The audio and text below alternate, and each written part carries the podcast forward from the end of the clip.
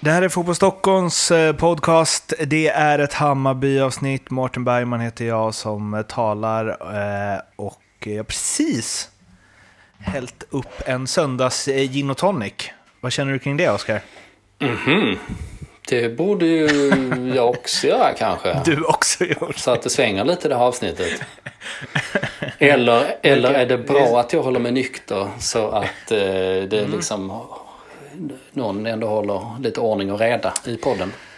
Ja, men det kan svänga på ena kanten och sen så är det mer, eh, mer eh, liksom strukturerat och tillbaka eh, hållsamt på den andra. Precis, men det borde vara tvärtom tycker jag. Alltså då borde jag haft någon som programledarroll och du analyserat saker. Ja, det, det är i och för sig Det sant. kan ju bli... Men nej, jag, jag känner mig som Tim Söderström på en bra dag. Ja, jag förstår. Ja, men då, eh, då tycker jag vi eh, drar igång det här avsnittet. Det gör vi. Eh, Hammarby spelat två matcher eh, sen vi pratade sist. Varberg 5-2, Selmani show. Eh, och det enda... Två saker kanske ta upp där. Eh, superdålig insats av Bayern.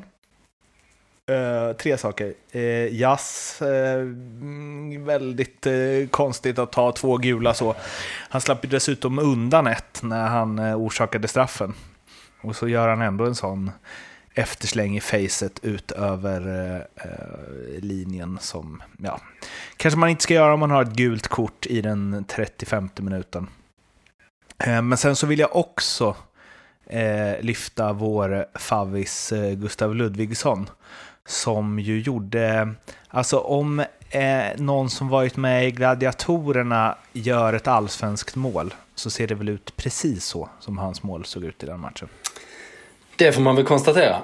Ehm, ja, känns... Vägrar lägga sig ner. Det var liksom gatloppet. Eh, och sen ett mål. Ja, det känns som vi landar i samma analys ofta alltså. Men eh, ja, det kommer vi komma till i det här avsnittet. Och då kan väl jag, eftersom du redan verkar ha eh, liksom eh, försvunnit i gin och tonic-dimman här, så får väl jag förklara att anledningen till att vi inte varit eh, att, vi, att ni inte hört våra röster på ett tag beror ju på att vi har planerat för 2021. Jobbat intensivt med det och eh, vi tror vi har filat fram ett intressant koncept till nästa år. Eh, som kommer vara ytterligare lite mer klubbspecifikt kan vi väl säga. Eh, så, Vi bad ju också Bajare i senaste podden va, att tycka till. Hur ska vi få er att eh, bli plusprenumeranter? ja, exakt. Och en hel del önskemål går åt det hållet också. Att man ska eh, läsa och eh, prenumerera om man får eh, än mer specifikt innehåll om sitt lag och framförallt eh, inte något om de andra. Åtminstone ska man kunna välja det på ett än tydligare sätt. Så vi har ett eh, intressant koncept som vi filat med där, på där och eh, förhoppningsvis kan vi presentera det ganska snart. Så eh, ja, det blir jävligt roligt efter det här eh, året där vi har eh, kämpat och slitit i motvind kan man väl eh, minst sagt säga. Men vi, men vi kör ja. på, vi kör på. Samtidigt som de flesta andra i branschen kliar sig i huvudet och undrar hur fan de ska lösa saker. Så det är ju... Så löste vi det bara. Ja, vi har ju inte riktigt löst det än. Så vi, Vi, vi tror... nu är jag i Tim Söderström-mode, så nu tänker jag Ja att vi vi, löser det. ja, vi tror jag har löst det i alla fall. Det får vara eh, eh, gott nog. Eh, Nej, Varberg-matchen, eh, vi kommer inte prata mer om den än så här egentligen har vi bestämt. Och vi kommer inte prata så mycket om eh, Gute-matchen. Eh, för Hammarby var ju på Gotland och spelade cup och vann med 5-0. Heller. Eh, inte om själva matchen i sig. Men vi kommer givetvis prata om Amo. Som gjorde två baljor. Och då är det inte utan att man undrar hur bra är han egentligen? Ja, Och eh, du duckar den, Oskar. Och när man ser över dig så hamnar man hos eh, Olovashina Okeleji. Han får vara min stand-in på något det? sätt där. För att när jag var ung så kallades jag ju för Ocke av mina kompisar. Och då tänker jag att Okeleji är ju min eh, perfekta stand-in här. Eh, eftersom jag kan ju inte bedöma hur bra Amo är eller hans potential eftersom det inte går att gå på träningar i år. Och jag har ju sett lika mycket som de flesta som har lyssnat på den här podden då. Eh, det vill säga lite ett par eh, intetsägande inhopp i allsvenskan. Och inte så mycket mer. Här hade man ju velat ha, för nu kommer jag säga att därför lämnar vi över till Okeleyis ord, och han är ju en nigeriansk journalist som jobbar på BBC. Här hade det varit snyggt med en ljudfil, men eh, jag kör högläsning istället. Ja, och jag vill att du pratar en eh, engelska med västafrikansk brytning nu, så vi får lite trovärdighet i det. Ja. Eh, Amo är en av de spelarna som åkte till U17-VM som har en stor potential. Det är en skicklig och otroligt begåvad fotbollsspelare som gillar att spela som en offensiv mittfältare. Han har en fantastisk blick för spelet och är väldigt lugn när han sätts under press. Apropå press har han redan jämförts med Lionel Messi och Amo har även avslöjat att argentinaren är hans stora förebild. Samtidigt har han själv sagt att han inte vill att jämförelsen inte bara ska handla om storlek och fysiska förutsättningar utan att han vill leverera på planen och visa upp sina egna kvaliteter. Eh, ja, så typ en Messi då?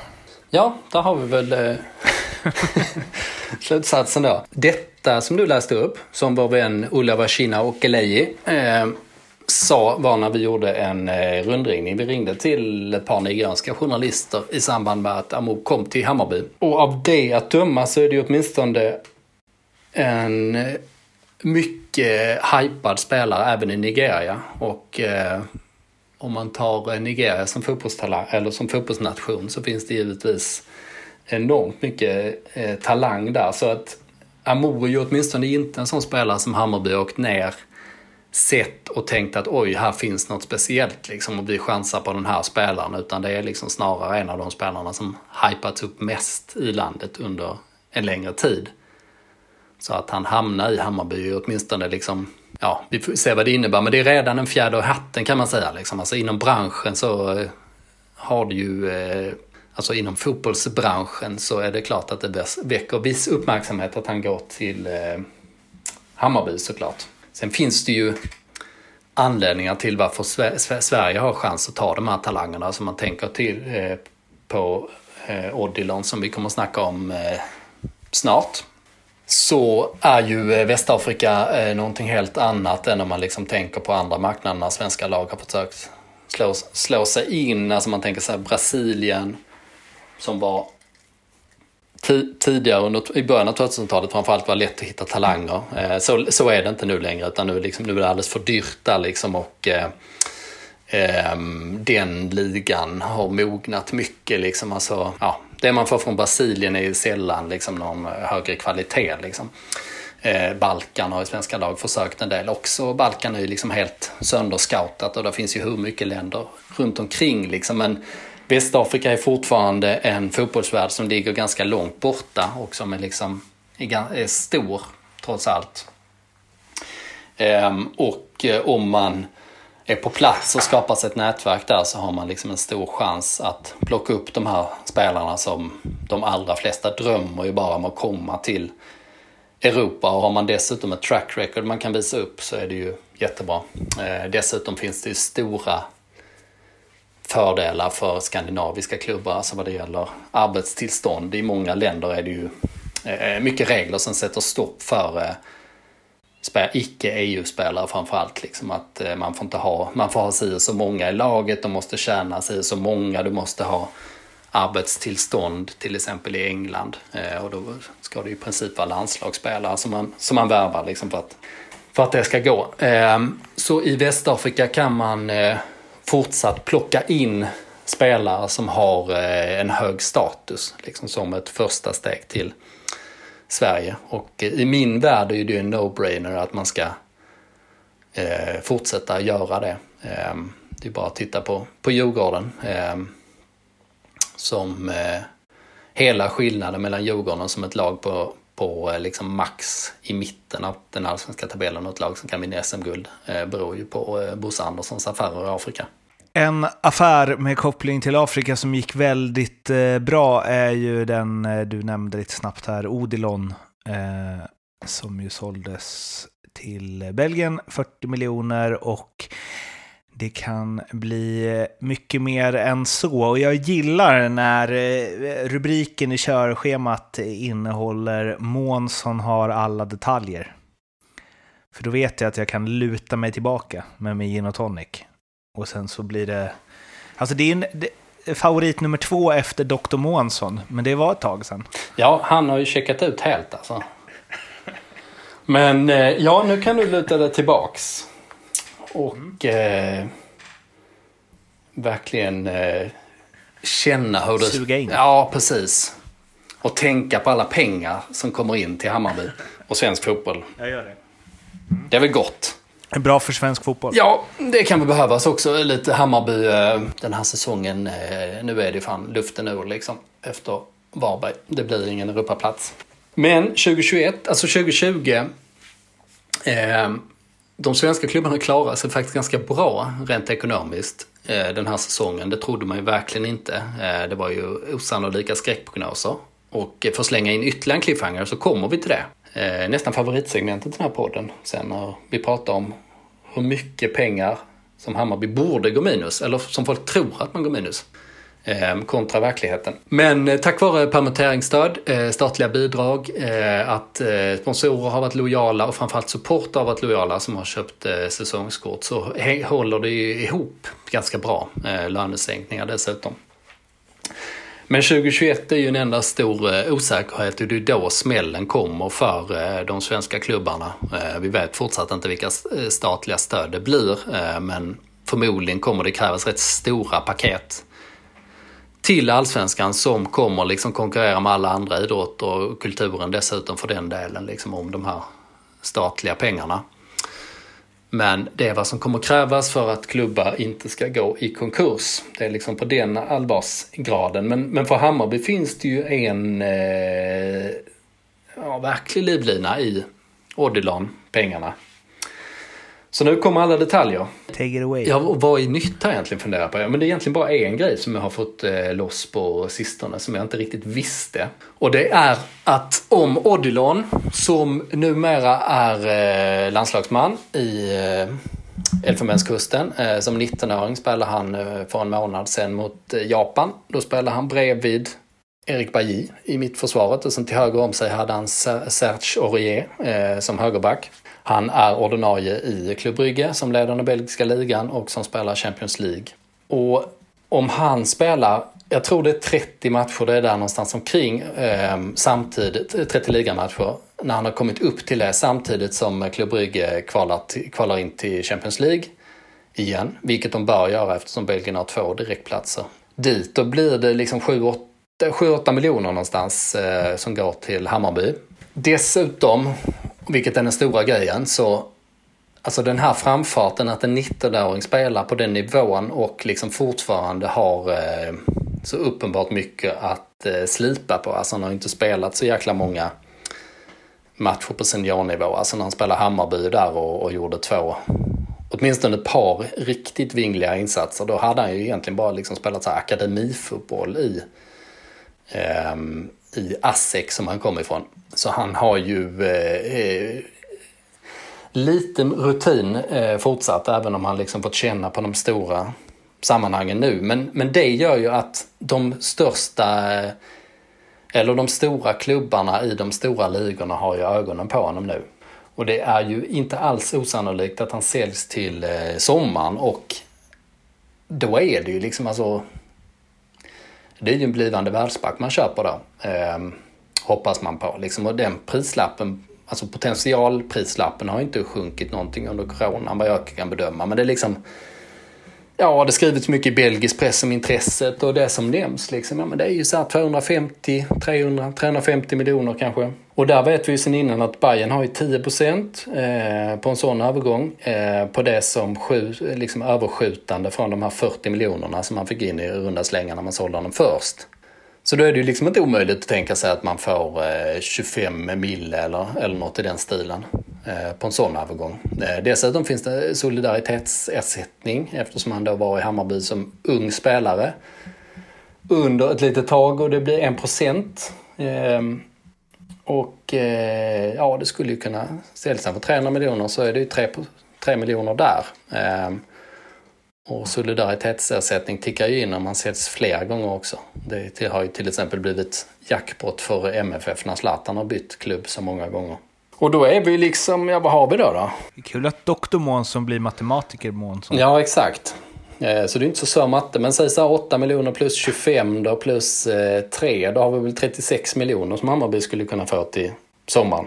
Och eh, ja, Odilon är ju den dyraste försäljningen man har gjort. Och sen finns det ju ingen som är uppe på några, några 36 miljoners nivåer heller. Vår, vår nästa punkt handlar ju om eh, hur, eh, hur Jakob Bergström i Mjällby, eh, hur han ser på Hammarbys eh, ekonomi. Eller det handlar ju egentligen om att alla snackar skit om Hammarby och han attackerar ekonomin. Mm. Eh, och det var ju i en intervju på Fotboll Direkt där han får frågan vad talar för att Mjällby inte är en one-hit wonder och kan prestera även nästa säsong? Och den gode Bergström svarar ja, vad är det egentligen? Eh, innan han, eh, det, det, är också bra, det ingjuter ju förtroende i de egna leden att man svarar ja, vad är det egentligen? Men fortsätter, ekonomin kanske inte har gått så dåligt trots corona. Vi har inte budgeterat med så mycket publik som storklubbarna så vi kanske förlorar 8 miljoner när Hammarby förlorar 60 miljoner. Eller något sånt, lägger han eh, till för att säkra upp lite. Och riktigt så mycket pengar förlorar man kanske inte. Nej, eh, men man är ju för den här typen av uttalande. Verkligen. jag, är, jag tror jag är för alla uttalanden som slutar med eller något sånt. För jag tror han känner när han säger det att han är ute och slirar lite. Och det är bra att gardera upp sig om man ligger 20 miljoner fel. Men han ligger ju betydligt mer fel än så. Ja, han är väldigt fel, han är väldigt fel på allting. Ja.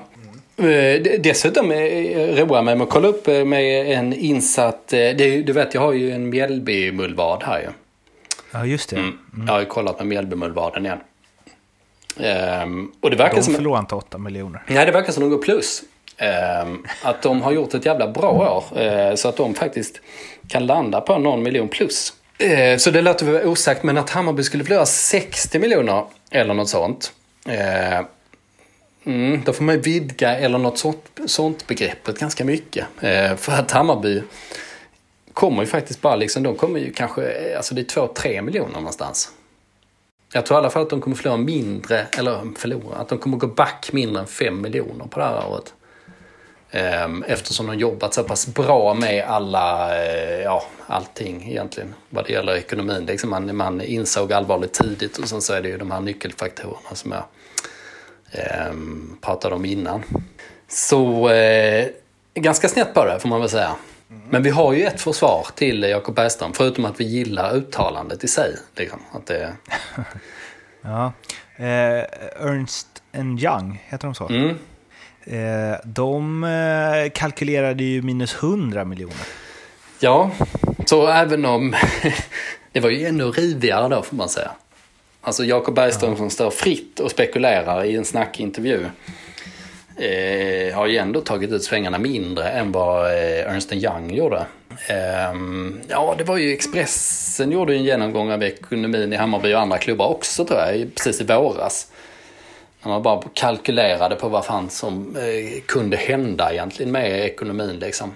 Ehm, jag tror de var, jag tror de pratade om 80 miljoner. Och att till och med att det kunde bli 100 miljoner då liksom. Så eh, ja, det var lite andra tongångar i våras. Det var ju när man bara liksom eh, fokuserade på att eh, alla intäkter man hade bara försvann. Liksom, och man sparade inte in på någonting överhuvudtaget i stort sett. Liksom.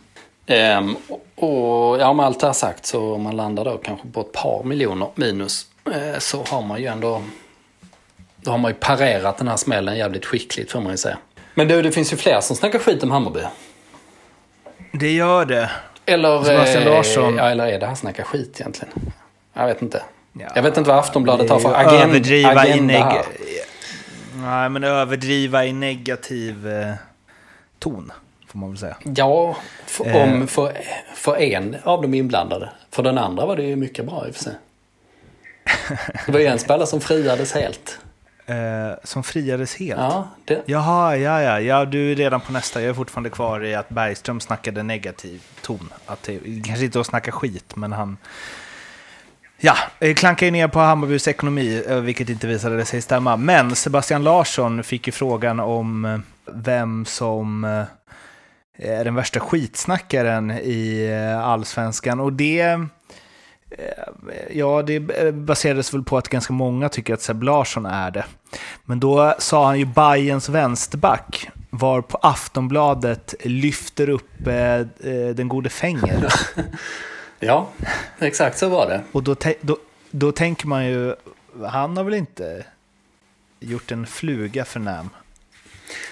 Nej, och eh, om man skulle vara en skitsnackare hade ju ändå ingen förstått vad han hade sagt. Så eh, nej, det var bara märkligt. Det var precis som du sa där. Seb Larsson blev utnämnd till eh, värsta skitsnackaren i serien tror jag när Aftonbladet gjorde sån typisk kvällstidningsenkät. Som kan vara rätt rolig i sig. Men han tog ju upp Bayerns vänsterback som hade snackat så mycket derbyt. Och det var ju när Mohamed Diaz och Lustig slängde käft ju.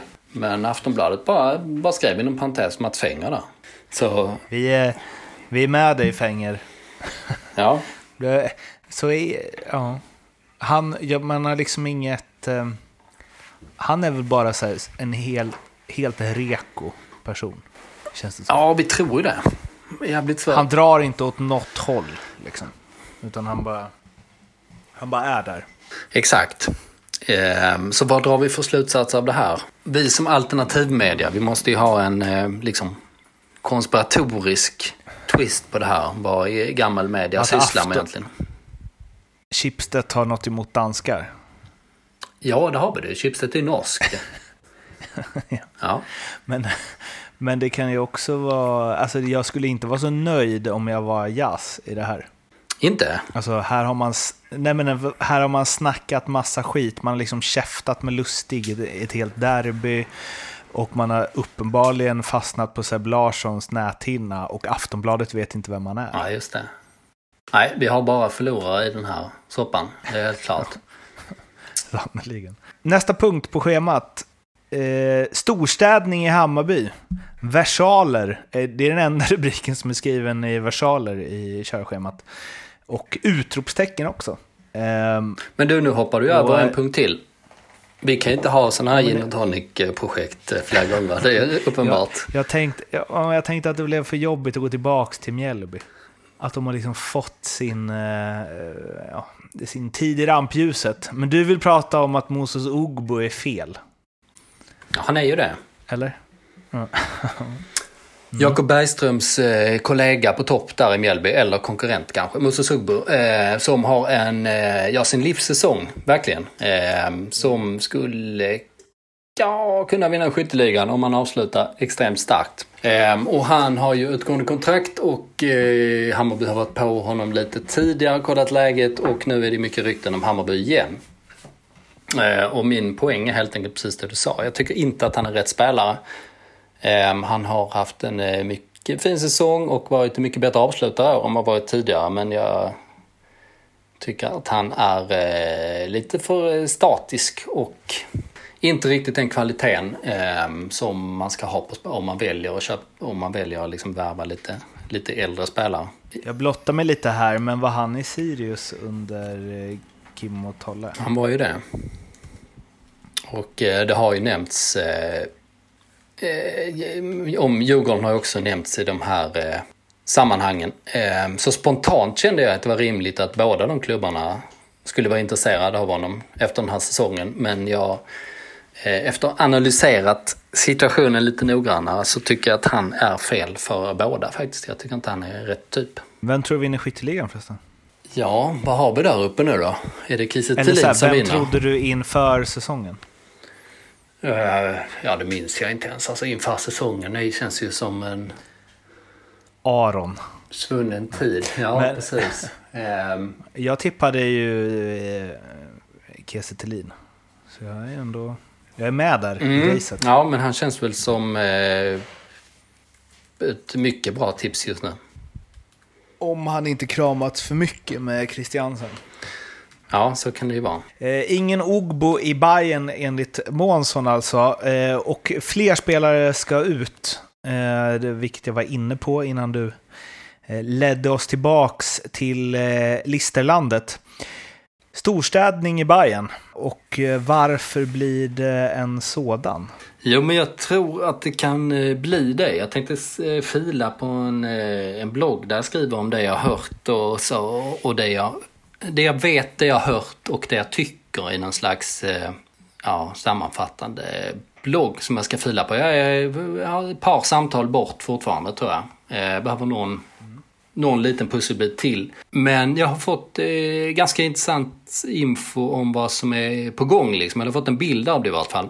Eh, och det kan mycket väl bli en storstädning. Det vill säga att Hammarby har ju eh, konstigt nog så är deras problem att de har satsat på lite för skickliga spelare. Eh, det låter väl eh, som en utmärkt idé att satsa på skickliga fotbollsspelare. Men i allsvenskan... Men. Men I all... Ja, verkligen. Så. Men i allsvenskan måste man ju alltid välja såklart. Man kan sällan få allt. Och de här skickliga spelarna, men de har valt duktiga spelare men som kanske liksom inte är eh, de med bäst eh, karaktär liksom som har ledaregenskaper eller som är liksom positiva mot sina lagkompisar eller som brinner jävligt mycket liksom på olika sätt liksom. Alltså, ja om man ska förenkla det, spelare som inte har eh, Ludv Gustav Ludvigssons kroppsspråk på plan kan man väl säga. Ehm, och lite anledning till att man kunnat göra det har ju varit för att man har haft den här extra motivationsboosten alltid via sin hemmapublik. Alltså man har ju fått så oerhört mycket energi från den hela tiden. Så att eh, de spelarna som kanske liksom inte den där inre motivationen och eh, ja, att eh, brinna för klubben, att det, där det inte kommit så naturligt. De har ju liksom fått det ändå. Och det är nog en stor förklaring till varför det ser ut som det gör i tabellen. Alltså Hammarby är ungefär som de var i fjol på bortaplan och sen så är det liksom som eh, dag och natt vad det gäller eh, hemmaspelet. Och det här har man analyserat och man är rätt missnöjda med vissa av de etablerade spelarna. Alltså de som, vissa av dem som ska vara stjärnorna helt enkelt. Att man tycker inte de har haft tillräckligt bra inställning. Och det kommer nog eh, leda till att man eh, är beredda att eh, sälja eller släppa vissa av de här spelarna. Och jag tänkte utveckla det lite grann i, i bloggen. Så jag droppar väl inte allt nu. Jag behöver dessutom ett par, par samtal till, tror jag. Då får ni hålla utkik på Fotboll Stockholm helt enkelt framöver. Mm.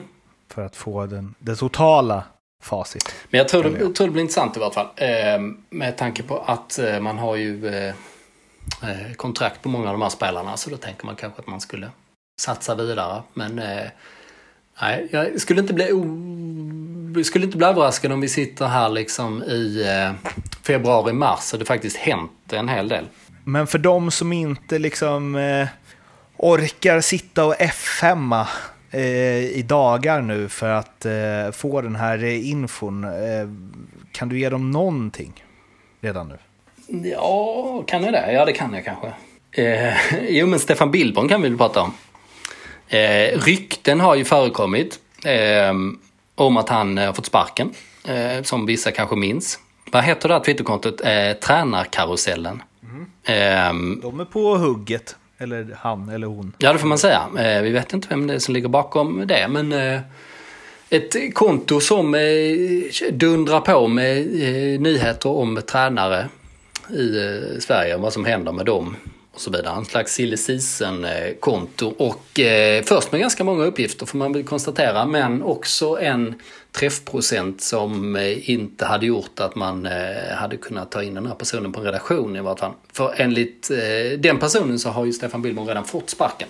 Och det blir ju, åtminstone i slutändan landar det kontot där att, att det skulle vara efter säsongen och det har jag fått fler tips om och det surras lite om att det skulle vara klart och så vidare. Men att han skulle få lämna helt enkelt. Men jag tror att han fortsätter och att det mesta talar för det. Det säger mina uppgifter i vart fall.